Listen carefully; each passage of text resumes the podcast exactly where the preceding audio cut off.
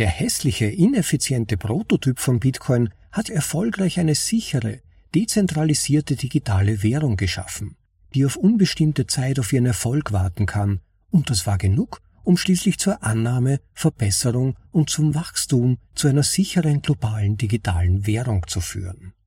Du hast nicht die Zeit, dir die besten Bitcoin-Artikel durchzulesen? Nun ja, dann lasse mich dir vorlesen. Das ist ein bitcoinaudible.de Anhörartikel.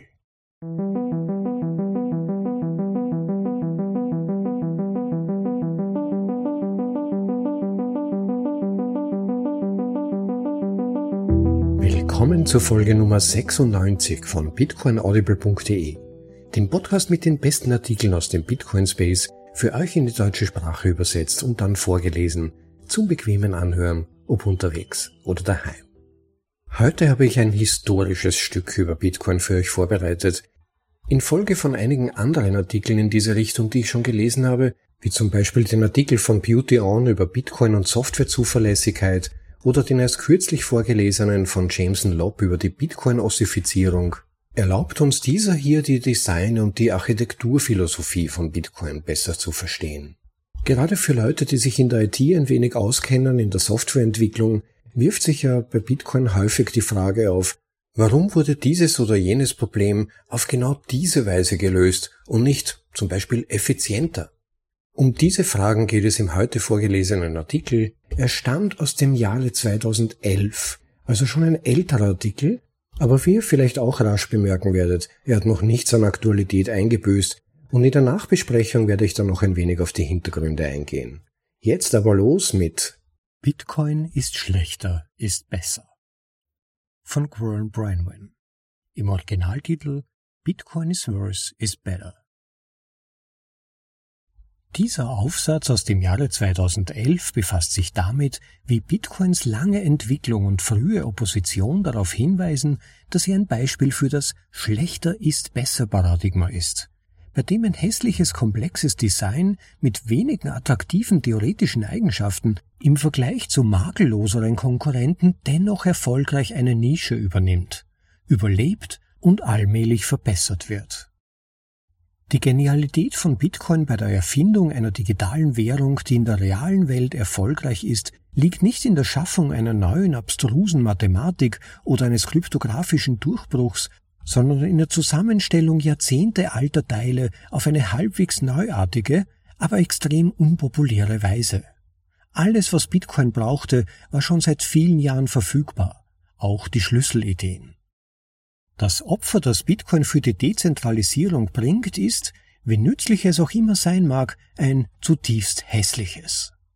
Die ersten Reaktionen auf Bitcoin, selbst von befreundeten Kryptografen und Liebhabern digitaler Währungen, waren fast einheitlich extrem negativ und betonten die vermeintliche Ineffizienz und die im Vergleich zur meisten Kryptographie schwachen Sicherheitsgarantien. Die Kritiker ließen das Perfekte zum Feind des Besseren werden und erkannten das Potenzial von Bitcoin nicht. Der hässliche, ineffiziente Prototyp von Bitcoin hat jedoch erfolgreich eine sichere, dezentralisierte digitale Währung geschaffen, die auf unbestimmte Zeit auf ihren Erfolg warten kann, und das war genug, um schließlich zur Annahme, Verbesserung und zum Wachstum zu einer sicheren globalen digitalen Währung zu führen. Was ist die große Errungenschaft der Idee von Bitcoin? Bei der Diskussion über den jüngsten Anstieg von Bitcoin auf 10,6 Dollar pro Bitcoin im Jahr 2011 haben sich viele gefragt, wer der wahre Mann hinter der Maske von Satoshi Nakamoto ist. Eine schwierige Frage, denn wie viele geniale libertäre Kryptographen gibt es? Aber das Interessante ist, dass Satoshi jeder sein könnte. Und ich glaube, das gibt uns einen interessanten Hinweis darauf, wie Bitcoin sich aus dem Nichts selbstständig machen konnte. Satoshi könnte jeder sein. Bitcoin beinhaltet keine großen intellektuellen Durchbrüche mathematischer oder kryptografischer Art, also muss Satoshi keine Referenzen in Kryptographie haben oder irgendetwas anderes sein als ein autodidaktischer Programmierer. Voraussetzungen Satoshi veröffentlichte die erste öffentliche Version seines White Papers am 1. November 2008 nach früheren privaten Diskussionen und das White Paper wurde danach weiter bearbeitet. Aber wenn man sich die Kryptographie ansieht, aus der Bitcoin besteht, kann man sie in folgende Bereiche unterteilen. Kryptographie mit öffentlichem Schlüssel, kryptografische Signaturen, kryptografische Hash-Funktionen, Hash-Chains, die für Proof of Work verwendet werden, Hash-Trees und Bitgold, kryptografische Zeitstempel. Und resiliente Peer-to-Peer-Netzwerke. Daten Ein Zitat von Clay Shirky aus seinem Artikel A Group is its own worst enemy im Jahre 2003. Die erste Antwort auf die Frage, warum jetzt, ist einfach, weil es an der Zeit ist. Ich kann dir nicht sagen, warum es so lange gedauert hat, bis Weblogs aufkamen, außer dass es absolut nichts mit der Technologie zu tun hatte. Wir hatten alles, was wir für Weblogs brauchten, an dem Tag, als Mosaic den ersten formularfähigen Browser auf den Markt brachte. Jedes einzelne Stück davon war vorhanden. Stattdessen bekamen wir Geocities. Warum bekamen wir Geocities und nicht Weblogs? Wir wussten nicht, was wir taten. Ende des Zitats. Das Interessante ist, dass alle Teile mindestens acht Jahre vor Satoshis Veröffentlichung vorhanden waren, auf die mehr als ein halbes Jahr später der erste öffentliche Prototyp folgte. Schauen wir uns die Zitate im White Paper und in anderen Veröffentlichungen an und ordnen wir die relevanten Technologien nach Jahren in absteigender Reihenfolge. Erstens 2001, SHA-256 wurde fertiggestellt. Zweitens 1999 bis aktuell, Byzantine Fault Tolerance, PBFTs etc. Drittens 1999 bis aktuell Peer-to-Peer-Networks, ausgenommen frühe Netzwerke wie Usenet oder Fidonet, MojoNation und BitTorrent, Napster, Nutella, eDonkey, Freenet, E2P etc. Viertens 1998 Weidai, B-Money. Fünftens 1997 Hashcash, 1998 Nixabo Bitgold, circa 2000 Mojo Nation, BitTorrent, circa 2001 bis 2003 Karma etc. Sechstens 1992 bis 1993 Proof of Work gegen Spam. Siebentens 1991 kryptografische Zeitstempel, im Englischen Cryptographic Timestamps. Achtens 1980 Public Key Kryptographie. Neuntens 1979 Hashtree. Dieser Mangel an Neuartigkeit ist Teil des Reizes. Je weniger neue Teile eines Kryptosystems, desto geringer die Gefahr. Alles, was fehlte, war ein Satoshi, um einen Bitcoin zu starten. Verzögerung. Aber im Nachhinein kann man sich fragen, warum diese Verzögerung? Wenn die Idee relativ einfach zu verstehen ist und auf grundlegenden Ideen beruht, wenn sie zu weit von der Spitze der Kryptographie entfernt ist, dann gibt es keinen Grund, sie nicht ernsthaft zu versuchen. Sicherlich waren die Cypherpunks der 90er Jahre äußerst kreativ und haben alles Mögliche erfunden, von Cypherpunk, Mixmaster über Mojo Nation bis hin zu sogenannten Assassination Markets und Data Havens, eine denkwürdige Darstellung in Cryptonomicon. Wir haben bereits zwei der von Ihnen vorgeschlagenen Kryptowährungen gesehen, und das Proof-of-Work-Verfahren war einer der häufigsten Vorschläge zur Bewältigung der steigenden Flut von Spam. Warum brauchte Bitcoin ein Jahrzehnt, um geboren zu werden? Das Problem des Timings quält mich ähnlich wie die historische Frage, warum England die industrielle Revolution erlebte und zum Imperium aufstieg und nicht China, das in jeder Hinsicht besser gerüstet zu sein schien. Woher kommt die Innovation? Darauf muss es eine Antwort geben. Und sie könnte ähnlich lauten wie die der VR15, ein Hinweis auf einen bestimmten Status der Entwicklung von Virtual Reality. Unpraktisch? Ist das Problem ein Problem der Ressourcen? Im White Paper merkt Satoshi an. Zitat Ein Blockheader ohne Transaktionen würde etwa 80 Bytes umfassen. Wenn wir davon ausgehen, dass alle 10 Minuten Blöcke erzeugt werden, sind das 80 Byte mal 6 mal 24 mal 365 ist 4,2 Millionen Megabyte pro Jahr. Da Computersysteme im Jahr 2008 in der Regel mit 2 GB Arbeitsspeicher verkauft werden und das Moore'sche Gesetz ein Wachstum von 1,2 GB pro Jahr vorhersagt, sollte die Speicherung kein Problem darstellen, selbst wenn die Blockheader im Speicher gehalten werden müssen. Ende des Zitats. Das konnte man im Jahre 2008 nach vielen Verdoppelungen der Speicherkapazitäten leicht sagen. Wäre der Speicher in den 1990er Jahren ein Problem gewesen? Das muss nicht sein. Die Schwierigkeit des Bitcoin-Minings ist anpassbar, so dass das Problem auf Folgendes hinausläuft. Erstens Festplattennutzung. Mit einem kleineren Hash wie SHA-116 können die 80 Bytes verkleinert werden. 10 Minuten sind nicht in Stein gemeißelt, warum nicht 20 Minuten? Und schon hätten wir den Transaktionsaufwand halbiert. Der Hashbaum könnte garbage collected und damit geschrumpft werden. Und es ist nur dann notwendig, einen vollständigen Hash-Tree zu pflegen, wenn man paranoid ist. In der Praxis könnte man wie bei vielen Programmen dieser Zeit, zum Beispiel Mail- oder Usenet-Clients, defaultmäßig einfach nur die letzten n Blöcke pro Hashes behalten. Satoshi schätzt 12 Kilobyte pro Tag. Dies würde eine begrenzte Menge an Speicherplatz verbrauchen. Und zweitens die Netzwerkkonnektivität lässt sich durch Lösungen für Nummer eins, also die Festplattennutzung, lösen. Eine Funktion der bestehenden Hash-Tree-Größe und der Häufigkeit neuer Transaktionen. Es ist erwähnenswert, dass allgemein erwartet wird, dass gewöhnliche Desktop-Benutzer wie du und ich irgendwann aufhören werden, vollständige Nodes und Bitcoin-Miner zu sein und stattdessen einen spezialisierten Dienst in Anspruch nehmen werden, der eigene leistungsstarke Server betreibt. In einem kontrafaktischen Universum, in dem Bitcoin in den frühen 1990er Jahren begonnen wurde, wäre die Umstellung einfach früher erfolgt. Und mit all den Investitionsgeldern, die in der ersten Internetblase verzweifelt investiert wurden, wäre es ziemlich einfach, einen solchen Dienst zu starten, unabhängig von den technischen Anforderungen.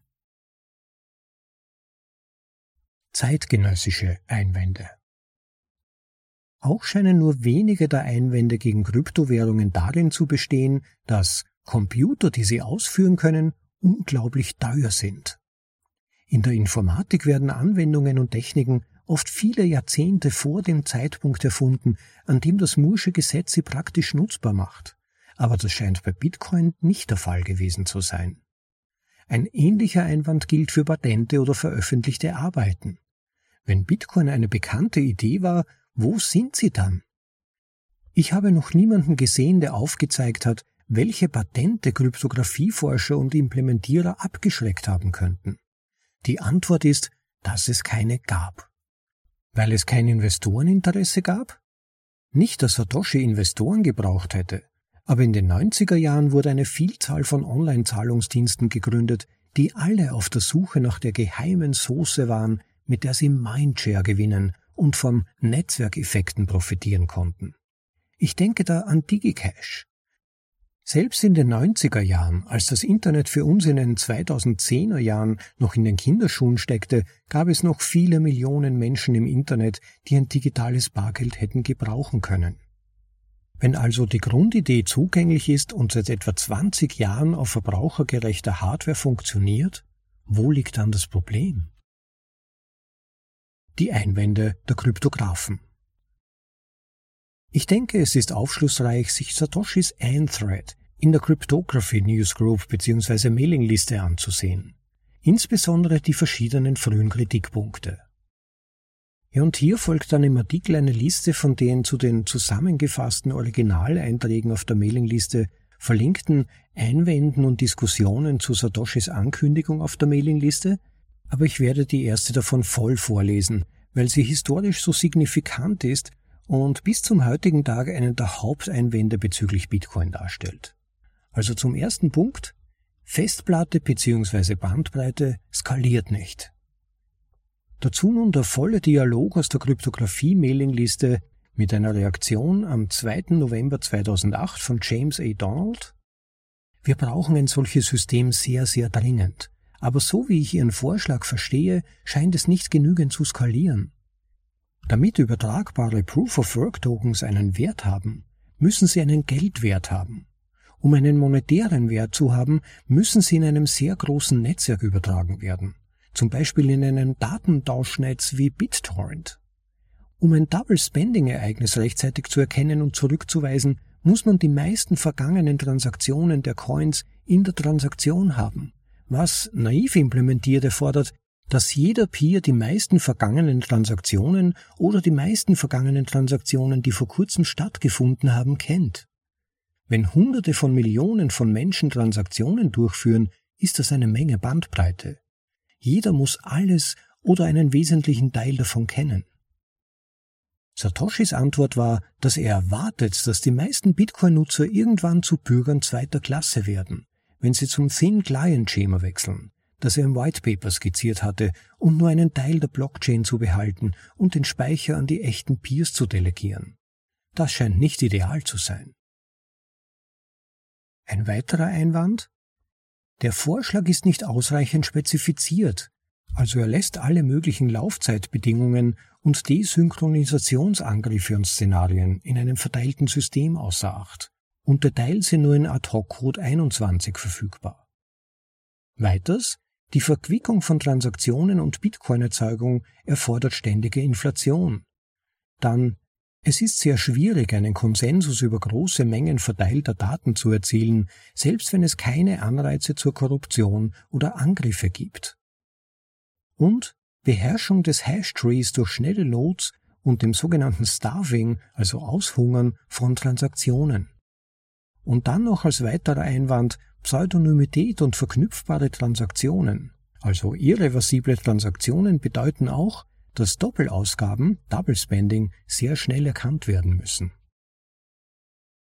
Nixabo fasst die ersten Reaktionen so zusammen. Zitat Bitcoin ist keine Liste von kryptografischen Merkmalen, sondern ein sehr komplexes System von interagierender Mathematik und Protokollen, die ein sehr unpopuläres Ziel verfolgt.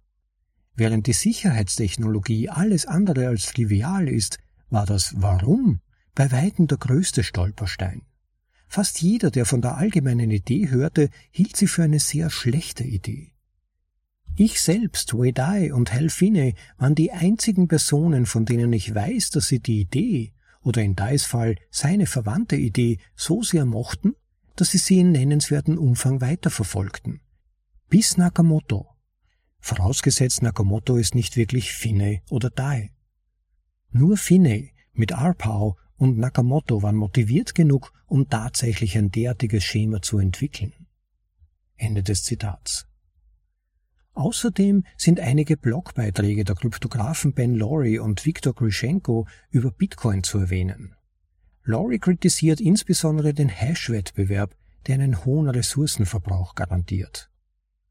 Und an dieser Stelle findet sich eine Liste zu Links von anderen Posts, die versuchten, Kritikpunkte über Bitcoin und wie er ihrer Meinung nach funktionieren oder nicht funktionieren würde anzubringen.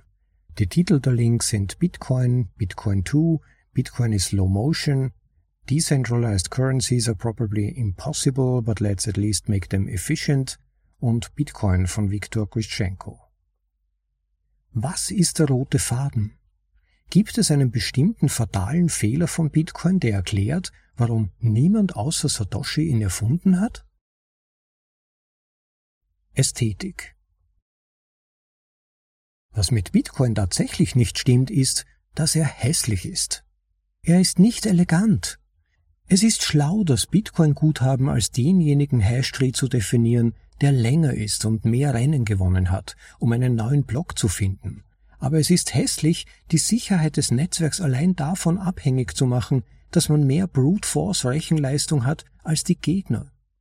Und es ist hässlich, jetzt und auf Dauer mindestens die Hälfte der Rechenleistung zu benötigen, nur um Doppelausgaben zu vermeiden. Es ist clever, ein Peer-to-Peer-Netzwerk zu haben, das aktualisierte Blöcke verteilt, die billig und unabhängig überprüft werden können, aber es gibt tonnenweise hässliche Sonderfälle, deren Sicherheit Satoshi nicht bewiesen hat, in dem Sinne, dass die meisten Kryptosysteme Security Proofs ermöglichen. Und er selbst sagt, dass das, was passiert, an einigen Stellen ein Münzwurf sein wird. Es ist hässlich, einen Hashtree zu haben, der einfach immer weiter wächst und in nicht allzu vielen Jahren Gigabytes und Gigabytes groß sein wird. Es ist hässlich, ein System zu haben, das ohne Proxys und Workarounds nicht offline verwendet werden kann und das im Gegensatz zu Champs eleganter Lösung im Wesentlichen auf einer verteilten globalen Uhr beruht. Es ist hässlich, ein System zu haben, das alle Transaktionen öffentlich nachverfolgen muss. Selbst wenn man Bitcoins mit Mühe anonym verwenden kann, zählt das nicht viel. Kryptografen haben aus Vorfällen wie Anon Pennet Fee und jahrzehntelangen erfolgreichen Angriffen auf die Pseudonymität gelernt. Und selbst wenn die Geldmenge festgelegt werden muss, eine bizarre Entscheidung und noch fragwürdiger als die Unumkehrbarkeit von Transaktionen, was hat es mit der willkürlich erscheinenden Obergrenze von 21 Millionen Bitcoins auf sich? Hätte es nicht eine rundere Zahl oder zumindest eine Potenz von zwei sein können? Nicht, dass Bitcoin Mining viel besser wäre, denn es ist ein massives Werbegeschenk für frühe Anwender. Das Cohesi-Theorem besagt zwar, dass es auf lange Sicht egal ist, wie Bitcoins verteilt werden, aber eine so unverhohlene Bestechung von Early Adopters geht mir gegen den Strich. Nochmals, hässlich und unelegant. Bitcoins können einfach verschwinden, wenn man sie an eine ungültige Adresse schickt und so weiter. Die grundlegende Erkenntnis von Bitcoin ist clever aber auf eine hässliche, kompromittierende Art und Weise clever. Satoshi erklärt dies in einer frühen E-Mail. Die Hash-Chain kann als ein Weg gesehen werden, um gegenseitig nicht vertrauenswürdige Nodes oder vertrauenswürdige Nodes, die nicht vertrauenswürdige Kommunikationsverbindungen nutzen, zu koordinieren und das Problem der byzantinischen Generäle zu lösen. Wenn Sie versuchen, auf der Grundlage eines vereinbarten Transaktionsprotokolls zusammenzuarbeiten, das einige Transaktionen zulässt und andere verbietet, wie zum Beispiel versuchte Doppelausgaben, dann werden naive Lösungen das Netz fraktionieren und zu keinem Konsensus führen. Also nehmen Sie ein neues Schema an, bei dem die Realität der Transaktionen so aussieht, wie es die Gruppe mit der größten Rechenleistung für richtig hält. Die Hash-Chain strebt nicht danach, die wahre Realität aufzuzeichnen oder herauszufinden, wer ein Betrüger ist oder nicht, sondern, wie Wikipedia, spiegelt die Hash-Chain einfach den Konsensus einer etwas willkürlich gewählten Gruppe wider. Und an dieser Stelle findet sich eine Beschreibung des byzantinischen Generalsproblems von Satoshi Nakamoto am 13. November 2008. Zitat es wurde beschlossen, dass jeder, der Lust dazu hat, eine Zeit ankündigt, und die Zeit, die zuerst gehört wird, ist die offizielle Angriffszeit. Das Problem ist, dass das Netzwerk nicht sofort funktioniert, und wenn zwei Generäle verschiedene Angriffszeiten fast zur gleichen Zeit verkünden, kann es sein, dass die einen die eine und die anderen die andere zuerst hören. Um das Problem zu lösen, verwenden sie eine Proof-of-Work-Kette bzw. Chain. Sobald jeder General die Angriffszeit erhält, die er zuerst hört, setzt er seinen Computer ein, um ein extrem schwieriges Proof-of-Work-Problem zu lösen, das die Angriffszeit in seinem Hash enthält. Das Proof-of-Work-Problem ist so schwierig, dass es voraussichtlich zehn Minuten dauern wird, bis einer der Generäle eine Lösung findet, wenn alle gleichzeitig arbeiten. Sobald einer der Generäle ein Proof-of-Work gefunden hat, gibt er es an das Netzwerk weiter und jeder ändert seine aktuelle Proof-of-Work-Berechnung, um dieses Proof-of-Work in den Hash einzubinden, an dem er gerade arbeitet. Wenn jemand an einem anderen Angriffszeitpunkt gearbeitet hat, wechselt er zu diesem, weil seine Proof-of-Work-Kette nun länger ist. Nach zwei Stunden sollte ein Angriffszeitpunkt durch eine Kette von zwölf Proof-of-Work gehasht sein. Jeder General kann durch Überprüfung der Schwierigkeit der Proof-of-Work-Kette abschätzen, wie viel parallele CPU-Leistung pro Stunde dafür aufgewendet wurde und erkennen, dass es die Mehrheit der Computer erfordert haben muss, in der vorgegebenen Zeit so viel Proof of Work zu erzeugen. Sie müssen es alle gesehen haben, denn der Proof of Work ist der Beweis, dass Sie daran gearbeitet haben. Wenn die CPU-Leistung, die die Proof of Work Kette aufweist, ausreicht, um das Passwort zu knacken, können Sie zum vereinbarten Zeitpunkt sicher angreifen. Die Proof-of-Work-Chain ist die Lösung für alle Synchronisations-, verteilte Datenbank und globalen Ansichtsprobleme, nach denen Sie gefragt haben. Ende des Zitats. Wie Schlechteres besser ist. Kurz gesagt, Bitcoin ist ein perfektes Beispiel für schlechter ist besser. An dieser Stelle findet sich ein Link zum entsprechenden Originalaufsatz von Richard P. Gabriel. Du kannst die Kompromisse sehen, die Richard P. Gabriel aufzählt. Bitcoin hat viele Sonderfälle. Ihm fehlen viele Eigenschaften, die man sich für eine Kryptowährung wünschen würde. Das White Paper ist stark unterspezifiziert. Ein Großteil des Verhaltens wird sozial dadurch bestimmt, was die Miner und die Clients kollektiv akzeptieren, nicht durch das Protokoll und so weiter. Zitat Die schlechter ist besser Philosophie ist nur geringfügig anders. Vollständigkeit Der Entwurf muss so viele wichtige Situationen abdecken, wie es praktisch möglich ist. Alle vernünftigerweise zu erwartenden Fälle sollten abgedeckt werden. Vollständigkeit kann zugunsten jeder anderen Qualität geopfert werden. In der Tat muss Vollständigkeit immer dann geopfert werden, wenn die Einfachheit der Implementierung gefährdet ist. Konsistenz kann geopfert werden, um Vollständigkeit zu erreichen, wenn die Einfachheit erhalten bleibt. Besonders wertlos ist die Konsistenz der Schnittstelle. Der MIT-Mann sah keinen Code, der diesen Sonderfall behandelte, und fragte den Mann aus New Jersey, wie das Problem behandelt wurde. Der Mann aus New Jersey sagte, die Unix-Leute seien sich des Problems bewusst, aber die Lösung bestehe darin, dass die Systemroutine immer beendet wurde, aber manchmal ein Fehlercode zurückgegeben wurde, der signalisiere, dass die Systemroutine ihre Aktion nicht beendet habe. Ein korrektes Benutzerprogramm musste dann den Fehlercode überprüfen, um festzustellen, ob es die Systemroutine einfach erneut versuchen sollte. Dem MIT-Mann gefiel diese Lösung nicht, weil sie nicht das Richtige war. Es ist besser, die Hälfte des Richtigen zur Verfügung zu stellen, damit er sich wie ein Virus ausbreitet. Wenn die Leute erst einmal süchtig danach sind, sollte man sich die Zeit nehmen, es auf 90 Prozent des Richtigen zu verbessern. Ende des Zitats. Garantien für byzantinische Widerstandsfähigkeit? Nur grob skizziert und für künftige Arbeiten vorgesehen. Anreizkompatibel? Nun ja, vielleicht. Anonymität wurde zugunsten von Pseudonymität aufgegeben.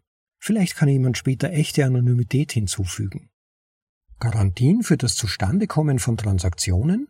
Keine. Der Nutzer soll nur seine Kopie der Blockchain überprüfen. Konsistente APIs? Vergiss es. Es gibt nicht einmal einen Standard. Es ist alles implementierungsdefiniert. Wenn du einen Client schreibst, sollte er besser bug-kompatibel mit Satoshis Client sein. Höhere Mathematik? Nee, das ist einfach Public Key Krypto plus eine Menge von imperativen Stack Machine Bitframeln.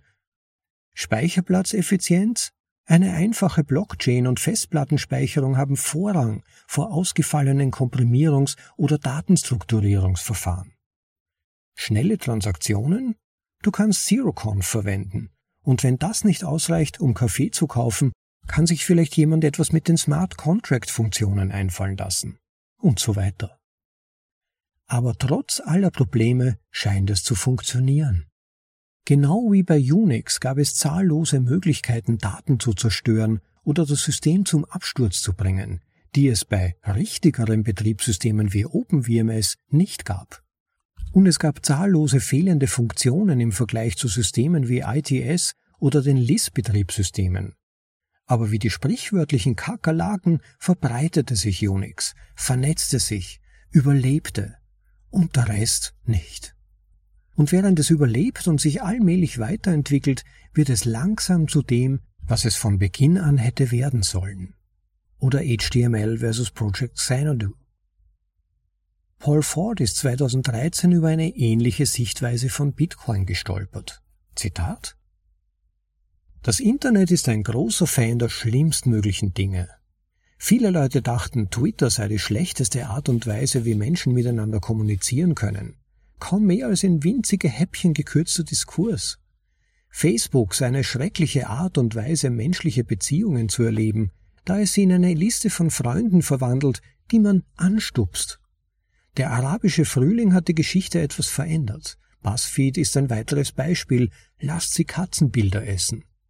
Ein Rezept für den Erfolg des Internets scheint folgendes zu sein. fang ganz unten an, bei der schrecklichsten, lächerlichsten, wichtigsten Idee und mach sie dir zu eigen. Bewirb sie atemlos, bis du aufgekauft wirst oder die Welt eroberst. Die Entwicklung von Bitcoin läuft auf eine ähnliche Weise ab.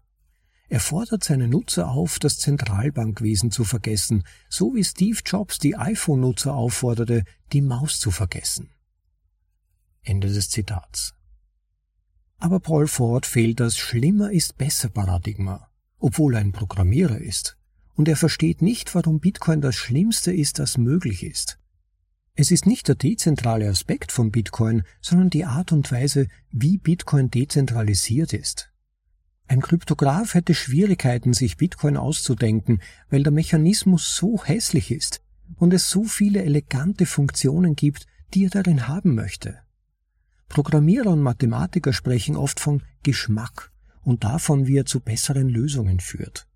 Der Geschmack eines Kryptographen ist auf Kryptosysteme, die auf Effizienz und Theoreme optimiert sind, und nicht auf Systeme, die auf Virulenz und soziologische Attraktivität optimiert sind.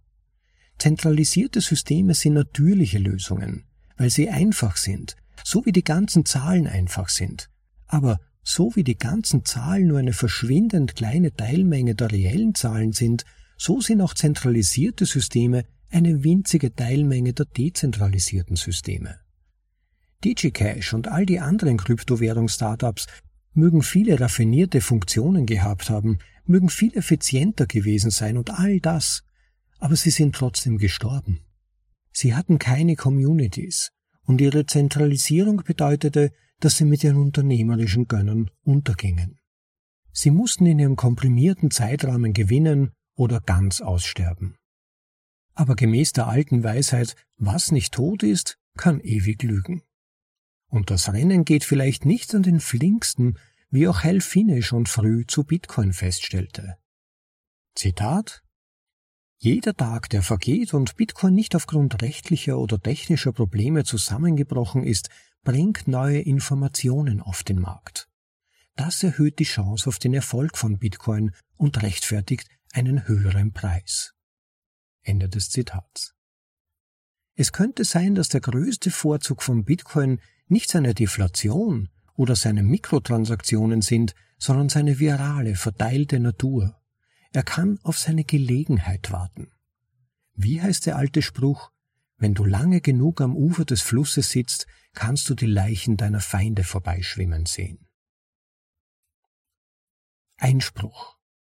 Bitcoin ist nicht schlimmer, er ist besser. Nick Szabo und Zuko Wilcox O'Hearn widersprechen vehement der These, Bitcoin ist schlechter, ist besser. Sie behaupten, dass Bitcoin zwar auch schlechte Seiten haben mag, dass es aber eine neuartige Kernidee gibt, die eigentlich sehr clever ist. Die Hash-Chain ist ein Kompromiss, der über den Tellerrand hinausschaut und uns eine Umgebung der klassischen Probleme des verteilten Rechnens bietet, was uns etwas gibt, das einer vertrauenswürdigen, nicht zentralisierten Autorität so ähnlich ist, dass wir es in der Praxis verwenden können. Ein Zitat von Suko vom 31.05.2011 Burns Beitrag verkennt die technischen Fortschritte, die Bitcoin hervorgebracht hat. Ich habe 15 Jahre lang immer wieder versucht, ein dezentrales, digitales Zahlungssystem zu entwickeln, seit ich bei DigiCash war. Ich war mir nicht sicher, ob ein praktisches System überhaupt möglich war, bis Bitcoin tatsächlich eingeführt wurde und so populär wurde, wie es jetzt ist.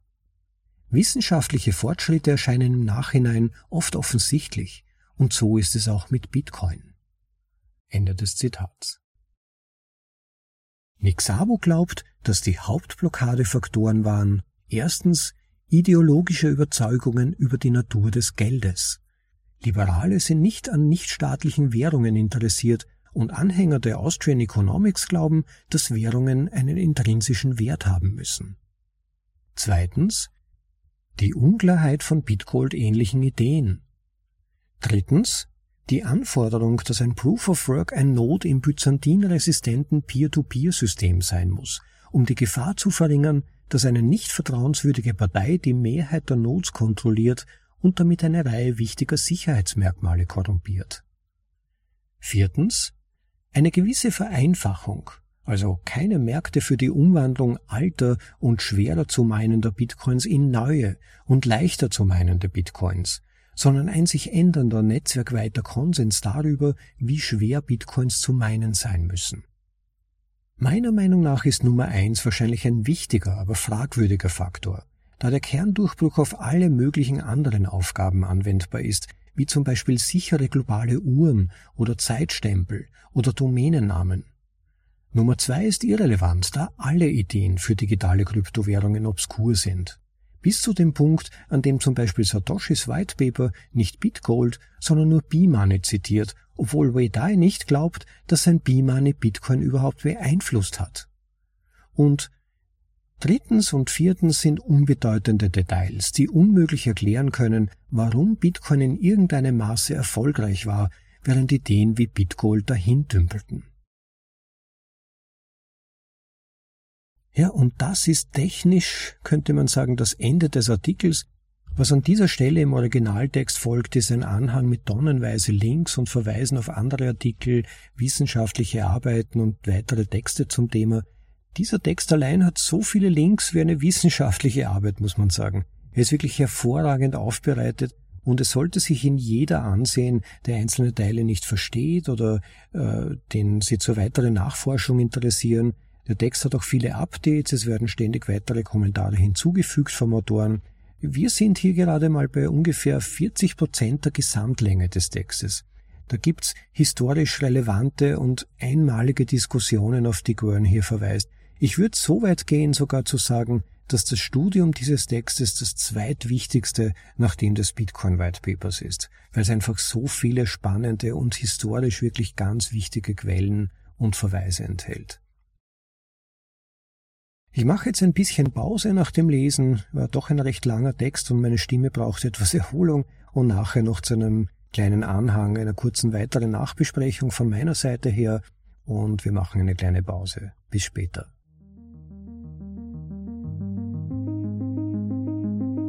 Vielleicht wollt ihr diese Möglichkeit nutzen, diese Folge zu liken, wenn sie euch bislang interessiert. Und wenn ihr schon dabei seid und das nicht bereits getan habt, auch den Podcast als solches zu abonnieren.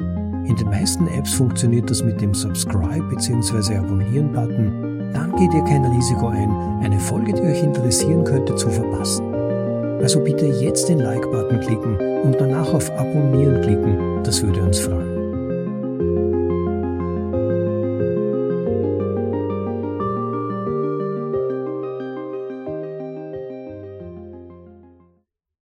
Im Grunde geht es bei diesem Artikel ja um die Frage, wie Bitcoin das Problem löst, das es löst und warum er es gerade auf die Art löst, wie er das tatsächlich tut. Denn insgesamt wirkt Bitcoin ja in vielen Bereichen geradezu globig und relativ kompliziert, wo es einfacher auch noch ginge. Aber die grundlegende Leitlinie, die bei der Bitcoin-Entwicklung stattgefunden hat, dürfte eben die sein, minimale Ansprüche zu erfüllen, alles so einfach wie möglich zu machen und dann den größten Teil des Problems später zu lösen. Also zunächst mal so einfach und korrekt als möglich, die zentrale Idee muss funktionieren, alle anderen Details sind zunächst nicht so wichtig. Dann einen gewissen Netzwerkeffekt abzuwarten und anderen die Möglichkeit geben, dieses bestehende Fundament noch weiter zu verbessern und auszubauen. Typische Beispiele dafür sind TCP/IP, Unix, HTTP, mit Unix als klarer, explosiver Gewinner, Android, Linux, verteilte Systeme, alles basiert ja auf Unix. Ja, und auch Bitcoin, vor allem in seinen ersten Versionen, macht so viele Abstriche. Und der erste zitierte Einwand, den Gwern in seinem Artikel beschrieben hat, war da ganz typisch. Bitcoin skaliert nicht. Eine der intuitiven Reaktionen auf dieses System, wenn man es damals gesehen hat, dass es unmöglich sich anfühlt, so etwas auf weltweiter Ebene womöglich sogar zu verwenden. Aber die zentrale Frage ist ja eben, welche Probleme will Bitcoin eigentlich lösen? Und als ein Beispiel für eines der Probleme, die Bitcoin löst, ist zum Beispiel das, dass alle User sich auf einen Konsensus einigen sollen, aber das Ganze soll dezentralisiert passieren. Das muss ja Probleme mit sich bringen, denn es geht um ein soziales System mit unterschiedlichen Menschen, die alle unterschiedliche Überzeugungen und Interessen haben.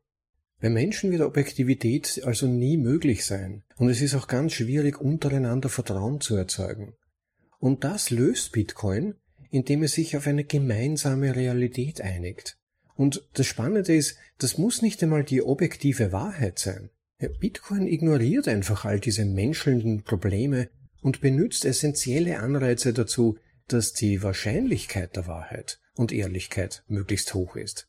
Also Bitcoin versucht nicht herauszufinden, wer bei einem Double Spend zum Beispiel der Betrüger ist. Er erlaubt dem System und den Benutzern eine gemeinsame Realität zu definieren, die für sie akzeptabel ist. Aber wenn man versuchen würde, Bitcoin so hinzubekommen, dass herauszufinden ist, wer der Doppelausgeber war und wer ehrlich war, dann hat man wieder das menschliche Element, menschliches Urteilen dabei. Und genau das wollte man ja vermeiden. Das ist es, was Bitcoin speziell und so außergewöhnlich macht. Diese Dinge von vornherein zu umgehen, das macht Bitcoin so mächtig. Und dann geht Quirn auf die Frage ein, warum Bitcoin ja nicht schon viel früher gefunden oder erfunden wurde. Und kommt dann eben zu dem Schluss, dass das wohl durch das Missverständnis entstand, dass das Problem, das zu lösen wäre, das von Zahlungen ist. Aber Zahlungen sind leicht programmierbar. Wir haben Zahlungsanbieter überall im Internet. Da gab es nie einen Notstand. Guy Swan hat mich da in seiner eigenen Lesung dieses Artikels an Parker Lewis Artikel erinnert, der dazu mal geschrieben hat, dass Zahlungen eine 1 zu N Innovation sind. Das heißt, wir können ständig daran arbeiten, diese einzelnen Verbindung zwischen Zahlungsanbieter und Zahlender zu verbessern und zu optimieren. Aber die Entdeckung und die Lösung digitaler Knappheit ist eine 0 zu 1 Innovation. Das heißt, so etwas gibt es nur einmal.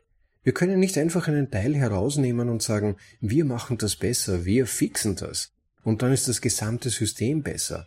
Nein, da hängt alles zusammen. Ein Teil beeinflusst den anderen.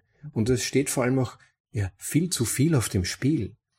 Wenn man nur als ein Beispiel ein weiteres nimmt, die Blockgröße als Lösung des Skalierungsproblems oder das XRP-Token als Lösung des Geschwindigkeitsproblems. All diese vorgeblichen Lösungen eines Teilproblems haben in aller Regel den Preis, dass dann zum Beispiel eben nicht nur die Token selbst zentralisiert herausgegeben wurden oder werden mussten, wobei im Fall von Ripple wurden sie ja sogar irgendwo gefunden, sagt man, aber wie auch immer es im Einzelfall stattgefunden haben mag, das Problem der Tokenerstellung und die Verteilung der Token stellt ein spezifisches Problem für sich dar. Und im Fall der genannten Token kommt natürlich zusätzlich das Problem dazu, dass sogenannten Validatoren vertraut werden muss. Also wieder die Notwendigkeit von Vertrauen in das System eingeführt wird, etwas, das ja Bitcoin von Beginn an genau vermeiden wollte. Oder als Beispiel für die großen Blöcke dann eben viele Leute ausgeschlossen werden von diesem Zahlungssystem oder die Überprüfbarkeit zunehmend verloren geht. Bitcoin wurde geschaffen, um ohne Vertrauen auszukommen, und zwar auf jeder Ebene seiner Funktionen, ein ganz, ganz zentrales Element. Und all diese Missverständnisse über Geld letztendlich könnte man als zentrale Hindernisblöcke dafür sehen, dass Bitcoin nicht bereits früher gefunden bzw. entwickelt wurde. In dem Zusammenhang war auch Nick Sabus Zitat, fand ich sehr aufschlussreich im Artikel, dass es eben als wesentliche Punkte beispielsweise die ideologische Aufladung von Geld war, die diese Entdeckung verhindert hat. Dass eben Liberale nicht staatlichem Geld skeptisch gegenüberstehen, Austrian Economists sich einen intrinsischen Wert von Geld erwarten, nur dann kann es funktionieren.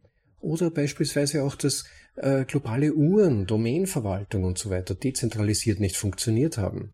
Zum Beispiel Namecoin, der erste Altcoin.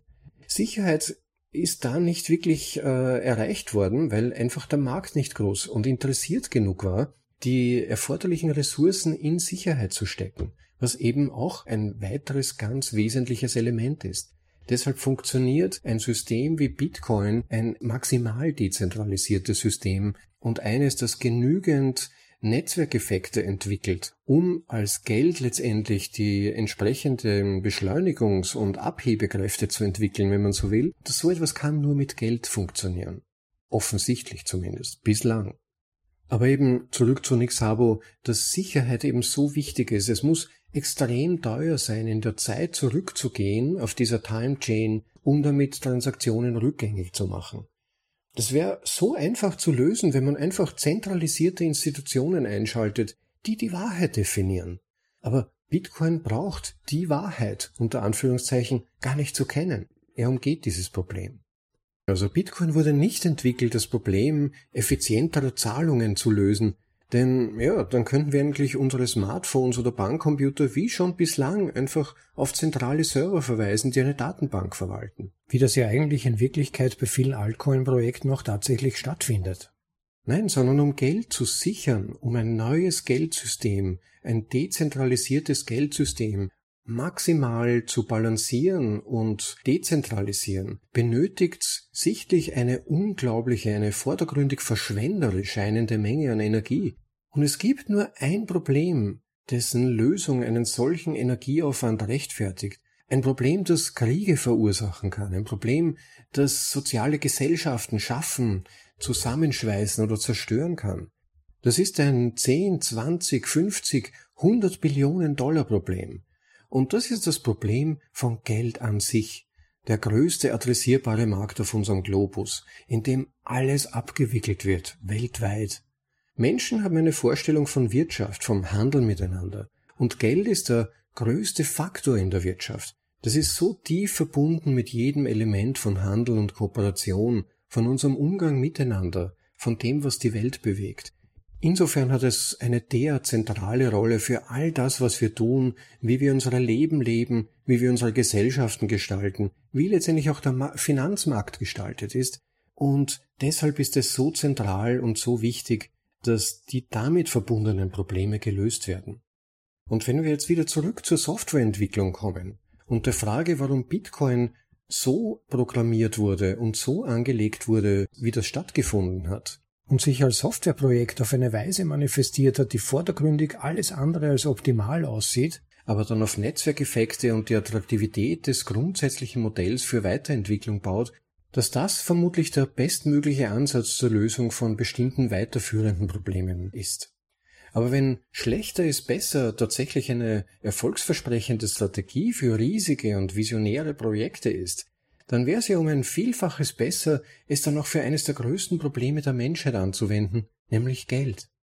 Zunächst mal war das Kernproblem zu lösen, also herauszufinden, was es ermöglichen könnte, dass unterschiedlichste und ja zu, zum Teil sogar einander ablehnende Kulturen und Ideologien in der Sprache des Geldes eine gemeinsame Sprache finden können. Und was ist die Kernidee? Es ist, jemandem anderen nicht vertrauen zu müssen. Es gibt keine Drittpartei, es gibt nur uns beide. Wir beide sind unsicher. Aber wir können einem gemeinsamen Fundament vertrauen. Wir können Spielregeln vertrauen, die für uns beide gelten. Ja, und vielleicht erfordert das, dass wir in 20 Jahren noch die gesamte Transaktionshistorie herunterladen müssen, aber dafür haben wir volle Kontrolle, wir können alles selbst, ohne Dritte überprüfen. Und auch die Regeln des Netzwerks und seinen Status können wir jederzeit selbst überprüfen. Die Regeln dieses Marktes, die Gesetzmäßigkeiten des Fundaments von Bitcoin sind fix. Und da ist ein weiteres Kriterium natürlich das, dass es hauptsächlich darum geht, sicherzustellen, dass das Ganze auch unter maximalen Angriffen und ungünstigsten Bedingungen funktioniert. Denn natürlich zieht etwas mit einem so enormen Wert und etwas, das so umstritten und so umkämpft ist, ein derartiges Potenzial hat, die Gesellschaft als solche zu verändern, Machtstrukturen zu verändern, eine Vielzahl von Angreifern an. Das heißt, man muss sich besser auf Angriffe einstellen. Aber auf diesem unter Anführungszeichen unperfekten Modell, das seither enorm gewachsen ist, können wir all das aufbauen. Wir können größtmögliche Privatheit mit den entsprechenden Tools erreichen. Wir können selbst die große Firewall von China mit den richtigen Tools überwinden. Wir können mit Satelliten kommunizieren und dort unseren Not synchronisieren. Und darunter läuft aber alles stabil. Und wir können es ständig überprüfen, dass die Regeln immer noch eingehalten werden. Es geht eben nicht darum, dass es schneller läuft und auch nicht darum, Kaffee zu bezahlen. Das ist keine Herausforderung. Das ist eben nur eine 1 zu N Innovation. Das Vertrauensproblem muss zuerst gelöst werden und dann folgt alles andere. Und da hat auch Guy Swan einen schönen Gedanken gebracht. Transaktionen sind eigentlich nur eine Konsequenz daraus, dass Eigentümerschaft ohne Dritten vertrauen zu müssen ausgetauscht werden kann. Transaktionen sind nicht die Kernidee und das Ziel, sondern eine Konsequenz. Eine Konsequenz daraus, dass Eigentümerschaft ohne Dritten vertrauen zu müssen ausgetauscht werden kann.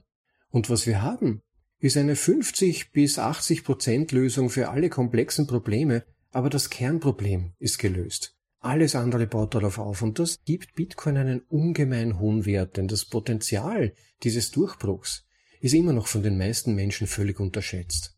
Und wie gut Bitcoin das Kernproblem eigentlich löst, zeigt sich ja unter anderem auch daran, dass zu seinen größten Feinden die Regierungen und die größten, mächtigsten Finanzinstitutionen der Welt gehören. Das zeigt gleichzeitig auch, dass man das nicht unterschätzen darf. Das ist kein Problem, wo man Kryptokiddies engagiert, um das zu lösen, aber auch nicht Herren im Nadelstreif, die Kapitalinteressen und undurchsichtige Shareholder-Konglomerate hinter sich haben. Denn offensichtlich sind es ja genau diese Systeme, denen sich Bitcoin gegenüber bewähren muss, die Bitcoin konstant provoziert und konstant untergräbt. Und konstant zwingt Bitcoin auch seine Gegner dazu, die Realität anzuerkennen und sich ihr sogar wieder millimeterweise mehr anzupassen. Das ist ja immer wieder schön, das mitzuerleben. Bitcoin geht insofern gegen Marktrealitäten an. Marktrealitäten, die seit Jahrzehnten, ja argumentierbar sogar seit Jahrhunderten korrumpiert, verlogen und unfair sind. Und wie? Mit einem genialen Kernkonzept, das zentrale Probleme von echter Eigentümerschaft und des Austausches von Eigentümerschaft löst und das mit maximaler Dezentralisierung und einer Verbindung zwischen der digitalen und der physischen Welt, die über Bitcoin gelungen ist. Alles andere sind nur Schnörkel, Erweiterungen, Verbesserungen, Optimierungen auf der Basis dieses Fundaments. Aber was für ein faszinierendes Konzept, schlechter ist besser, was für eine faszinierende Sicht auf hochkomplexe Probleme und wie sie vielleicht besser gelöst werden könnten. Ich finde, dass dieser Artikel wirklich ein Grundlagenartikel ist. Jeder sollte ihn lesen. Er ist meinem Eindruck nach vielleicht sogar der zweitwichtigste Artikel nach dem White Paper vor allem auch deshalb, weil so viel darin zu entdecken ist. Dieser Artikel ist wirklich eine Fundgrube von Links und weiterführenden Verweisen. Man findet so viele Verweise auf die Geschichte von Bitcoin und all die Anstrengungen, die bis zu diesem Durchbruch unternommen und gemeistert werden mussten. Also jeder, der an Bitcoin interessiert ist und ein besseres Gesamtverständnis sucht, sollte sich mal an einem ruhigen Wochenende durch diesen Artikel lesen und ein bisschen darin wühlen. Eine großartige Fundgrube. Vielen Dank für Quern, diesen Artikel nicht nur zu erstellen, sondern auch weiter zu pflegen und weiter zu aktualisieren. Ich hoffe, er hat euch auch interessiert und wir lassen es mal an dieser Stelle dabei bewenden. Wer noch nicht den Like-Button gedrückt hat, bitte tut das jetzt, wenn euch dieser Artikel, diese Vorlesung gefallen haben. Wer noch nicht den Podcast als solchen abonniert hat, bitte tut das jetzt durch einen Klick auf den Abonnieren-Button. Ich möchte auch nochmal an die Spendenaktion, unseren kleinen Bounty-Bewerb erinnern. Wer unseren Podcast unterstützt tatkräftig durch das Senden von Sites oder Unterstützungsbeiträgen, ob einmalig oder wiederholend, alles ist willkommen. Und wer sich bei all dem bis zum Ende dieses Halbjahres als großherzigster Spender herausstellt, der erhält von uns 55.000 Sites wieder zurück, gemäß dem Prinzip Value for Value. Falls ihr noch nicht davon gehört habt, Value for Value beschreibt mir das Prinzip, dass wenn man Werte hält, man auch Wert zurückgeben sollte, auf eine für einen selbst mögliche Weise. Und das sehen wir als Möglichkeit, wenn schon was in den Topf hineinkommt, auch einen Teil davon wieder zurückzugeben und insofern die parallele Bitcoin-Ökonomie zu unterstützen. Bitcoins müssen fließen, wie man im Film sagt, the spice must flow, so ist es bei uns Bitcoin-Sites, Leute unterstützt, Unternehmen, Initiativen, auch in der Wirtschaft, wen auch immer ihr findet, die Bitcoin zur Bezahlung anbieten und bietet sie auch eurerseits an. Nur so bekommen wir diese parallele Ökonomie zum Laufen und zu florieren, wenn jeder von uns sich überlegt, wie auch eigene Waren und Dienstleistungen über die Bezahlung von Bitcoin und Sites anbieten kann und andererseits auch immer wieder Unternehmen und Dienstleister anzustupsen, ob sie das schon selber tun. Man kann auf diese Weise auch einen kleinen Teil dazu beitragen, das System so richtig zum Flutschen, zum Laufen zu bringen. Und wenn ihr dann eure Wallets testen wollt und mal uns ein paar Sites schicken wollt, vielleicht sogar viele Sites, dann umso besser, wird uns natürlich ganz besonders freuen. Eines möchte ich noch erinnern, wenn ihr euch manchmal fragt, hm, wann kommt denn wieder eine neue Folge von bitcoinaudible.de raus, klickt doch mal durch die älteren Folgen durch. Das Projekt besteht seit circa August letzten Jahres, wenn ich mich richtig erinnere. Wir nähern uns in Riesenschritten der Folge Nummer 100 an und Es gibt eine Vielzahl von Folgen. Bei jeder habe ich mir überlegt, warum ich sie reinstellen möchte. Das heißt, da stehen immer Hintergedanken dahinter und es sollte eigentlich möglich sein, für jeden von euch da etwas Interessantes zu finden. Das hoffe ich jedenfalls. Klickt euch mal durch. Vielleicht findet ihr da einige Perlen, die euch interessieren. Nachdem ich vorher die Folge 100 erwähnt habe, ich weiß nicht, wer es noch nicht bemerkt hat, es gibt bereits unsere Jubiläumsfolge Nummer 100 online. Eine Meditation von Affirmationen zu Bitcoin, eine Entspannungsmöglichkeit, sei es zum Entspannen während der Mittagspause, sei es zum besseren Einschlafen. Ich glaube, sie ist wirklich gut gelungen und wer uns eine großherzige Spende übermittelt, der kann sie sich schon im Vorhinein herunterladen und zugänglich machen. Folge Nummer 100, schaut mal auf unsere Website bitcoinaudible.de, dort findet ihr den Verweis dorthin und auch unterhalb dieses Textes zu dieser Episode werden wir einen Link reinsetzen. Schaut da mal rein, vielleicht interessiert euch das Konzept und der Gedanke. Und ich kann euch schon eines versprechen, sie ist wirklich entspannend. Und für jeden Bitcoiner finden sich darin Affirmationen, die uns bessere Gefühle verschaffen, optimistische Gefühle und eine Stärkung der inneren Sicherheit in Bezug auf das, worin wir unser Herzblut fließen lassen, in Bitcoin. Also wie gesagt, Folge Nummer 100 durch eine kleine Spende von in etwa 10 Euro nach heutigem Wert schon jetzt abzurufen. Und wer Geduld hat und uns nicht unterstützen will, der wartet halt einfach, bis sie öffentlich erscheint, weil natürlich werden wir sie für euch alle zur Verfügung stellen. Es ist nur einfach als kleiner Anreiz gedacht, für die, die sich ohnehin überlegen, den Podcast zu unterstützen, vielleicht ein bisschen euch ein kleines extra Goodie zu geben, wenn ihr euch ein Herz fasst und es schickt. Eines wollte ich nun noch nicht vergessen zu erwähnen. Es hat sich ein wirklich großherziger Spender gefunden vor einigen Tagen, der uns einen größeren Betrag geschickt hat. Vielen herzlichen Dank dafür. Ich habe meinen Augen nicht getraut, muss ich offen sagen. Besonders auch deshalb, weil genau an diesem Tag zwei wirklich schmerzhafte Rechnungen zu bezahlen waren. Aber natürlich bleiben die Sites trotzdem in der Wallet, keine Frage. Wenn du dich melden möchtest bei mir, kontaktiere mich und ich schicke dir gerne die Folge Nummer 100 als kleines Goodie. Würde mich wirklich sehr freuen, da auch meinerseits etwas zurückzugeben. Vielen, vielen Dank. Ja, liebe Leute, es war sehr schön, dass ihr dabei wart. Ich hoffe, ihr habt den Abonnieren-Button bereits gedrückt und werdet auf diese Weise die nächste Folge auf keinen Fall verpassen. Für heute wünsche ich euch noch einen super Tag, genießt das Leben, freut euch dran und bis zum nächsten Mal. Ciao, euer Rob.